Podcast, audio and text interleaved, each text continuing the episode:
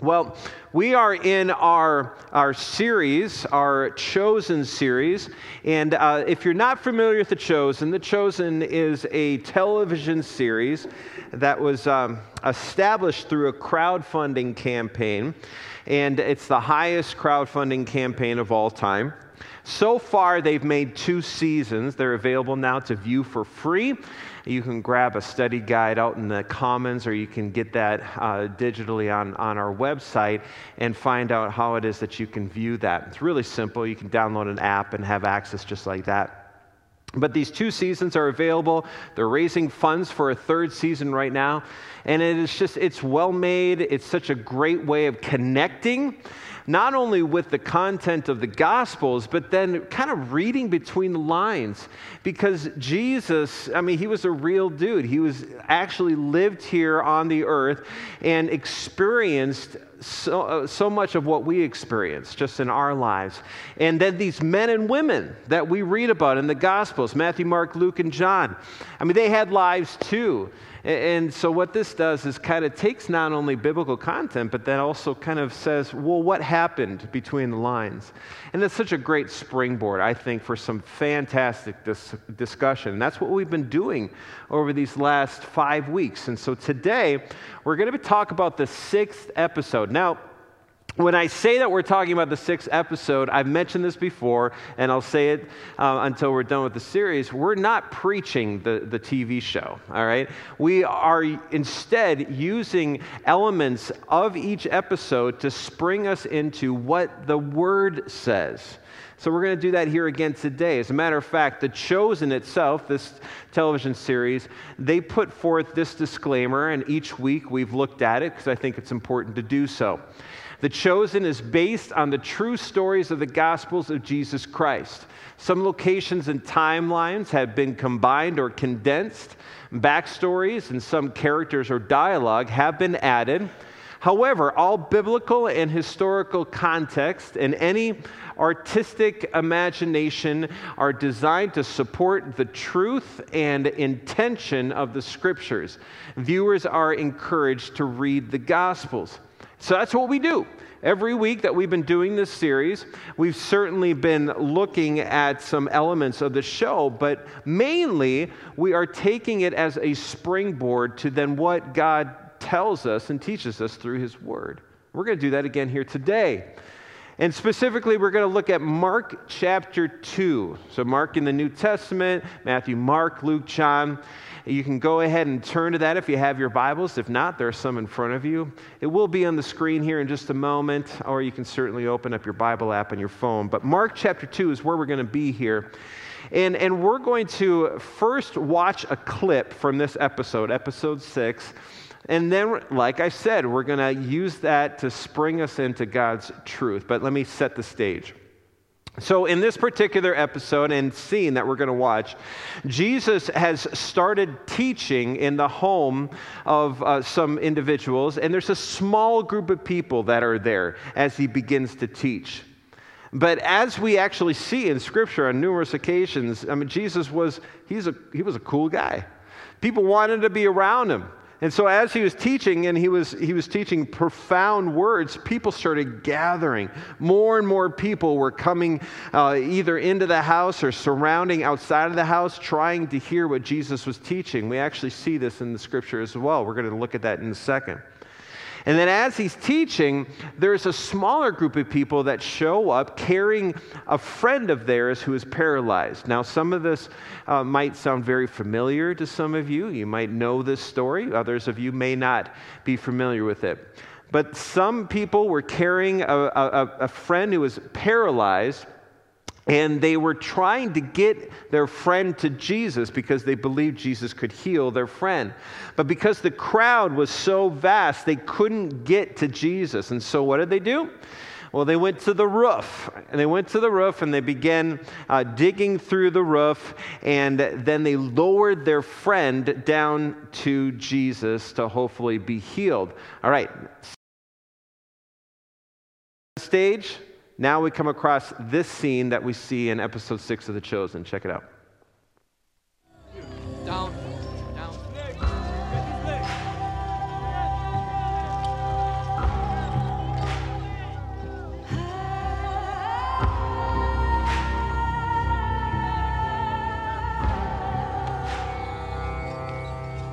You! By whose authority do you teach? Are willing, Rabbi, you know you can. Hey, I'm talking to you. By whom do you teach? Certainly not the authority of any rabbi from Nazareth. Where did you study? Your faith is beautiful.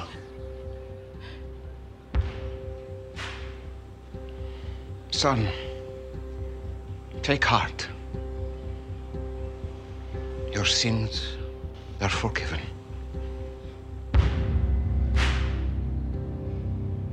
Who is this who speaks blasphemies?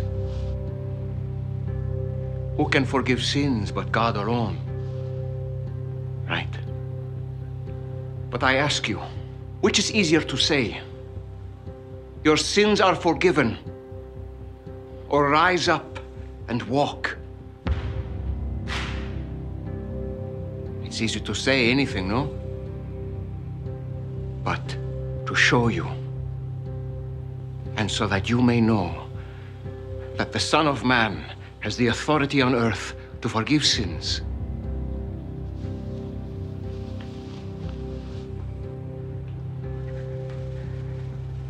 I say to you, my son, rise. Pick up your bed and go home.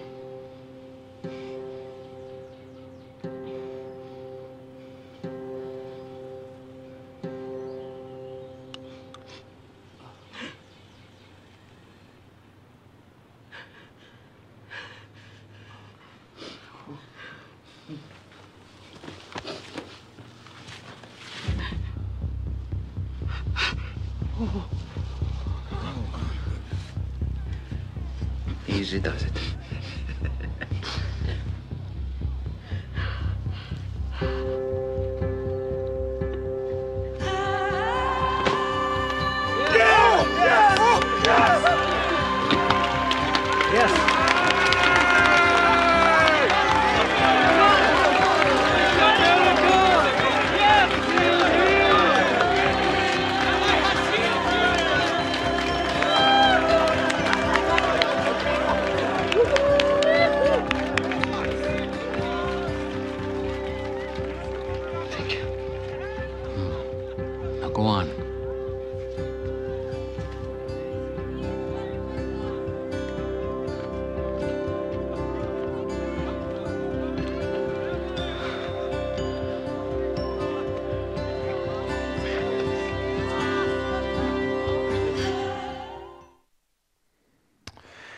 So, every week, as we've been looking at this series and then engaging with Scripture, one of the things that I've been intentionally trying to do is well, not trying, but actually doing is, is taking moments in the show that actually come from Scripture itself. And, and so, we're going to do that here again today. This story, it's interesting. I, some of you know this story really well. Uh, some of you have had this story told to you when you were little, little kids through flannel graph. Maybe flannel graph is something you've never heard of before. I think it's still around. We have one. Maybe I'll bring it out someday.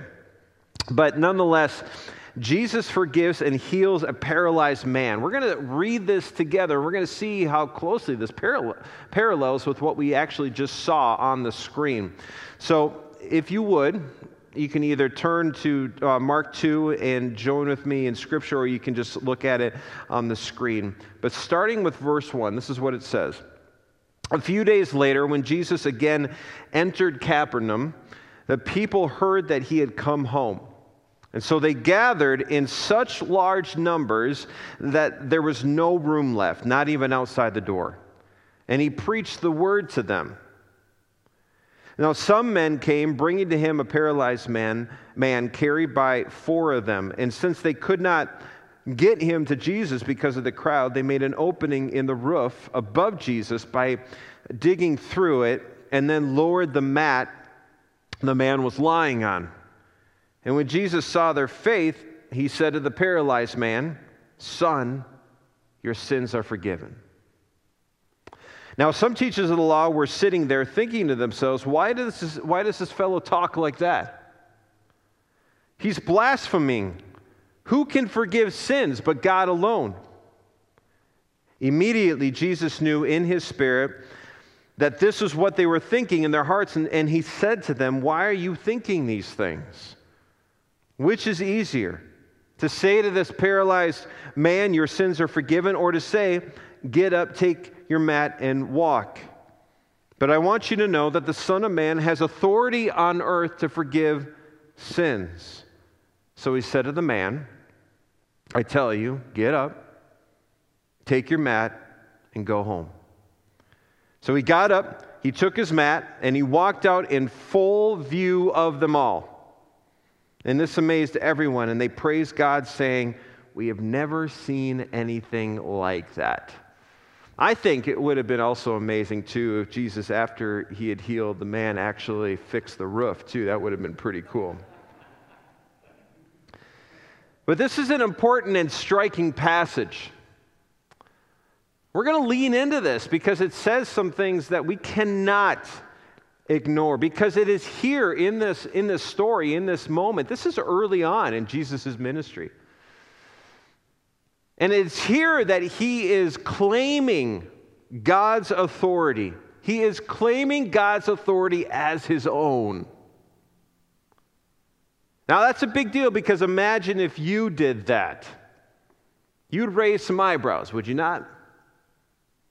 In, in Mark 2, verse 10, we just read it. Jesus says this He says, But I want you to know that the Son of Man has authority, has authority on earth to forgive sins. So, Jesus here, he's claiming God's authority as his own, which allows him to do two things in this situation allows him to heal and to forgive sins.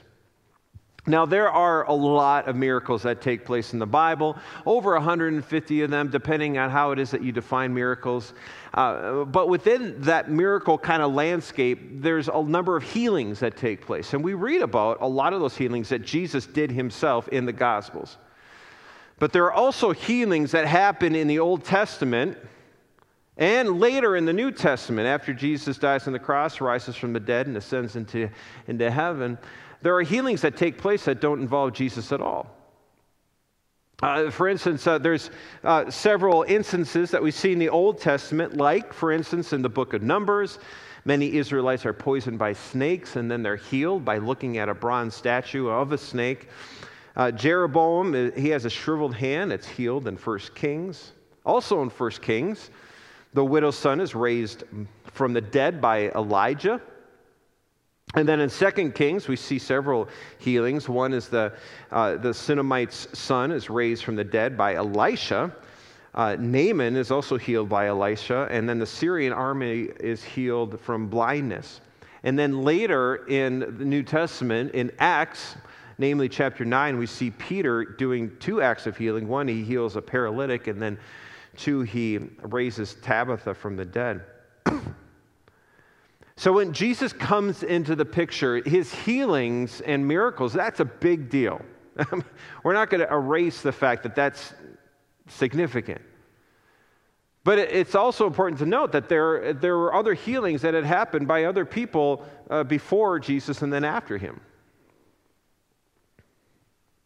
That's why Jesus says to the teachers of the law, and when I say teachers of the law, let's just make sure, and I've said this before, it's kind of like my little joke, whatever. I say this all the time. Uh, the teachers of the law, the Pharisees, Sadducees, they were like the Darth Vaders, right, of the, of the, of the uh, New Testament. Uh, they were the bad guys, okay? So the teachers of the law, they're seeing this, they're seeing this happen with Jesus. And that's why Jesus says to them here, he says, Which is easier? To say to this paralyzed man, Your sins are forgiven, or to say, Get up, take your, uh, take your mat, and walk? So, you know what Jesus is literally saying is that it's easier to heal than to forgive sins. It's easier to heal than to forgive sins. Why is that significant? Because it is obviously a big deal to heal somebody. It's obviously a big deal to perform a miracle of any kind. But healing someone, Jesus is saying, is not, not proof of my authority. That is not proof of my authority. So, if healing somebody is not proof that Jesus is God, then what is the proof? What is Jesus saying? Well, we see it again in verse 10 of Mark 2. Jesus says, But I want you to know that the Son of Man has authority, we talked about that, on earth to forgive sins. See, the proof of Jesus' authority, the proof of his divinity, and we have to come to grips with this. This is an important conversation because without Jesus' authority, without his divinity, without him being God, then salvation is impossible. It is only through his authority, it is only through him being God in the flesh that he can truly take on the sins of the world. That he can die on the cross for your sins and for mine and rise from the dead, having defeated death and then providing a way for life everlasting. But the healing isn't proof of his authority. It, it isn't proof of his divinity, it is rather the forgiveness of sins. Notice what Jesus addresses first in this interaction with the paralyzed man. If we look again at verses 4 and 5, in verse 5, we see that when Jesus saw their faith, that is the faith of the paralyzed man's friends, he says to the paralyzed man, Son, your sins are forgiven. The teachers of the law certainly would have taken notice, all right, with Jesus performing miracles and healing people. I mean, that I've mentioned that before. We can't we can't just ignore that. And they certainly wouldn't have. They didn't. When Jesus healed somebody, when he performed a miracle of any kind, people noticed, and certainly the teachers of the law did. But have you ever asked this question? Why were they angry? What made them so upset? Was it because Jesus was performing miracles? Was it because Jesus was healing people? Did that make the teachers of the law, the Pharisees, angry? Yes or no? No. So, what made them so angry? What is it that Jesus did or said that made them so angry? Him saying that he could forgive sins. Why? Why is that such a big deal? Because the teachers of the law, certainly the teachers of the law, maybe not so much common folk at that time, but the teachers of the law certainly knew the Torah inside and out, backwards and forwards. The Torah being basically the law, the Old Testament that we have today. And they would know, because they knew that inside and out, they would know that there is only one who can forgive sins. There's only one person, one being that can forgive sins. And who is that? God. And so, by Jesus saying that he could forgive sins, by Jesus even implying that he could forgive sins, he is literally saying that he is God. And so you can imagine. I mean, put yourself in their shoes. Put yourself in their shoes, and all of a sudden you get a guy who's not only performing miracles and healing people, but he's also saying that he can forgive sins. Thus, he is saying that he is God himself. That's why they were upset. In Mark chapter 10, Jesus says something very peculiar. It's the first time that Jesus says this, even though he, he calls himself this 78 times total in the Gospels Matthew, Mark, Luke, John. In verse 10, again, there's so much in this verse. But I want you to know that the Son of Man has authority on earth to forgive sins.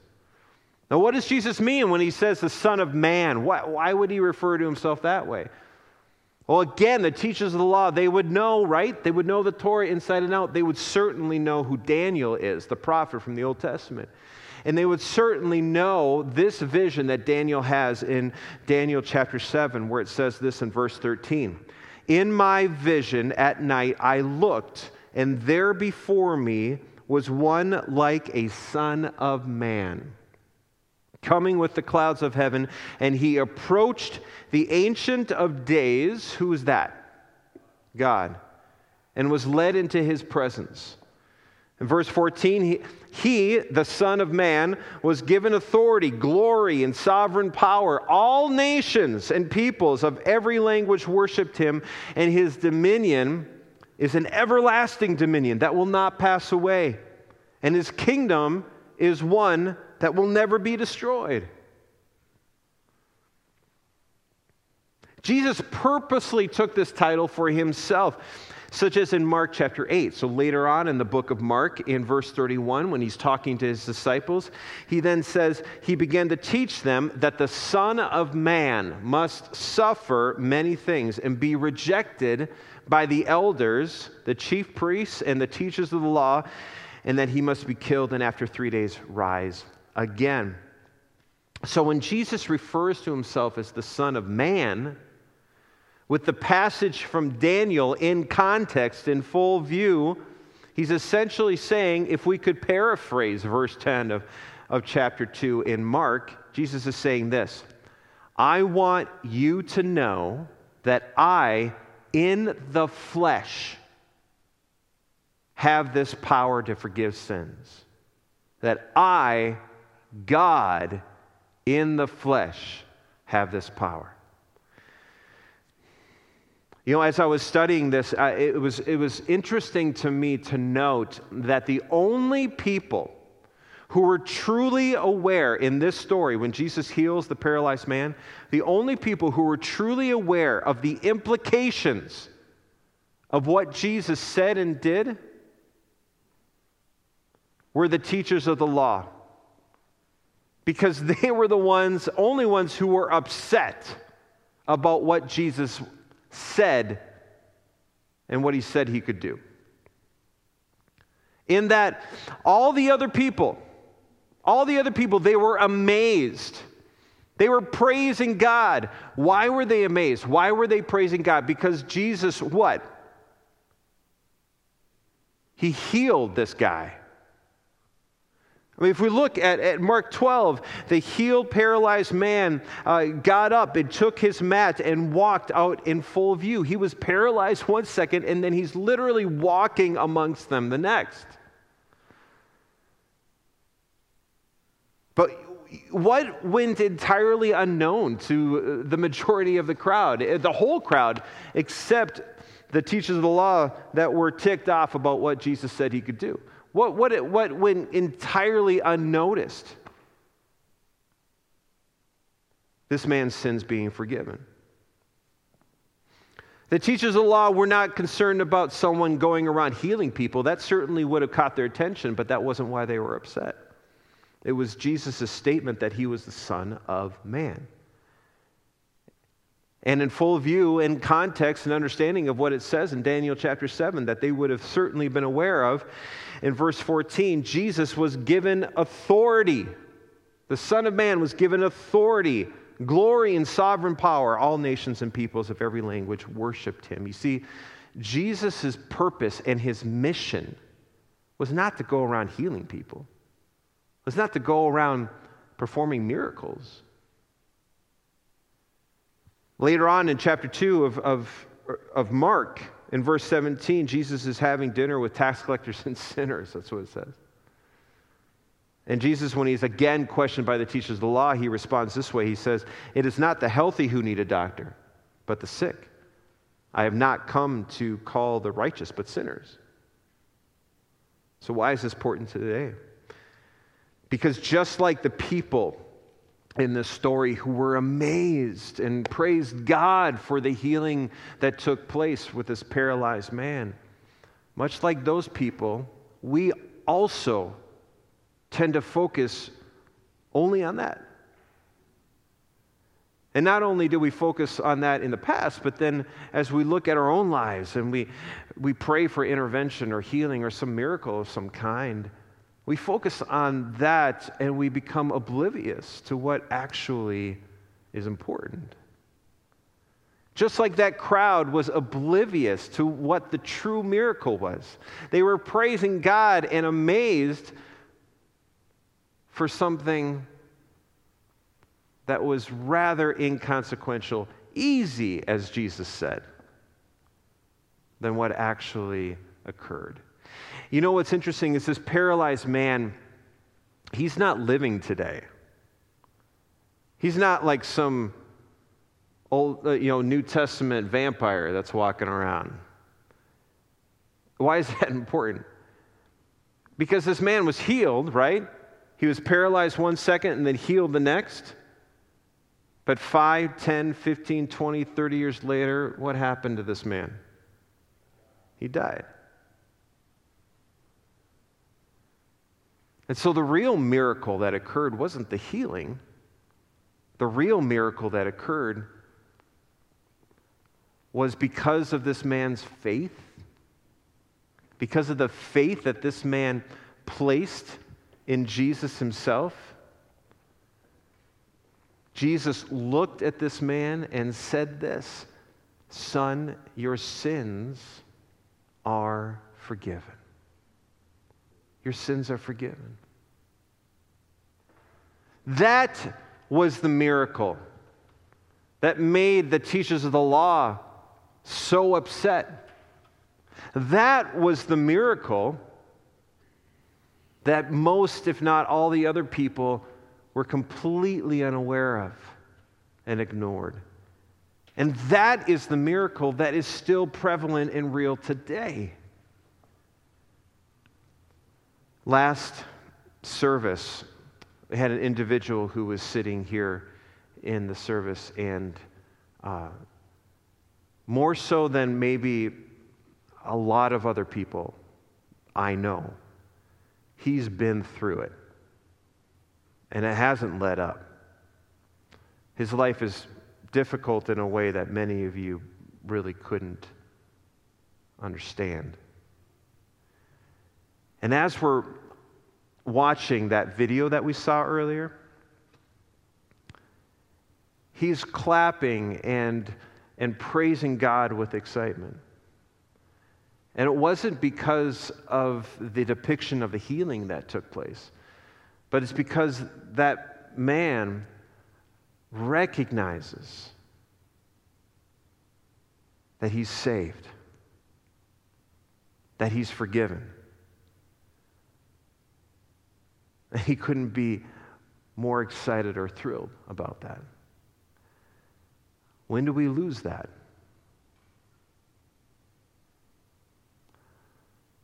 When do we stop living like we're saved? We ask God or Jesus to do this and to do that, and then we forget, we miss the miracle. We miss what it is that we really should be praising God for. We miss what it is that we should be amazed by, and that is that you were once lost, and now you're found. And for those of you that haven't made a decision to, to find and to follow Jesus, to make him the leader of your life, if you have yet to decide that for yourselves, the Bible tells us that when we do that, when we believe that Jesus Christ is the Son of God, that he died on the cross for our sins and rose from the dead and is living today, the Bible tells us that when we believe that we're saved, and that in our faith, and in that moment, Jesus looks at us and he says this Your sins are forgiven. Father God, may, may that be our posture today and the days, weeks, months to come, Lord. May we, may we present our hearts and our life to you to lead us and guide us in the way everlasting, Lord. May we, rec- may we recognize, Lord, the purpose and mission of why you came to live our lives saved. To have that be the mission and heart of our own existence, and then inspire others to find and follow you as well. We love you and we thank you for today We pray this in your name. And all of God's people said, Amen. Thank you so much for being with us. Join us for Trunk or Treat, 4 p.m. It's going to be a great time. God bless.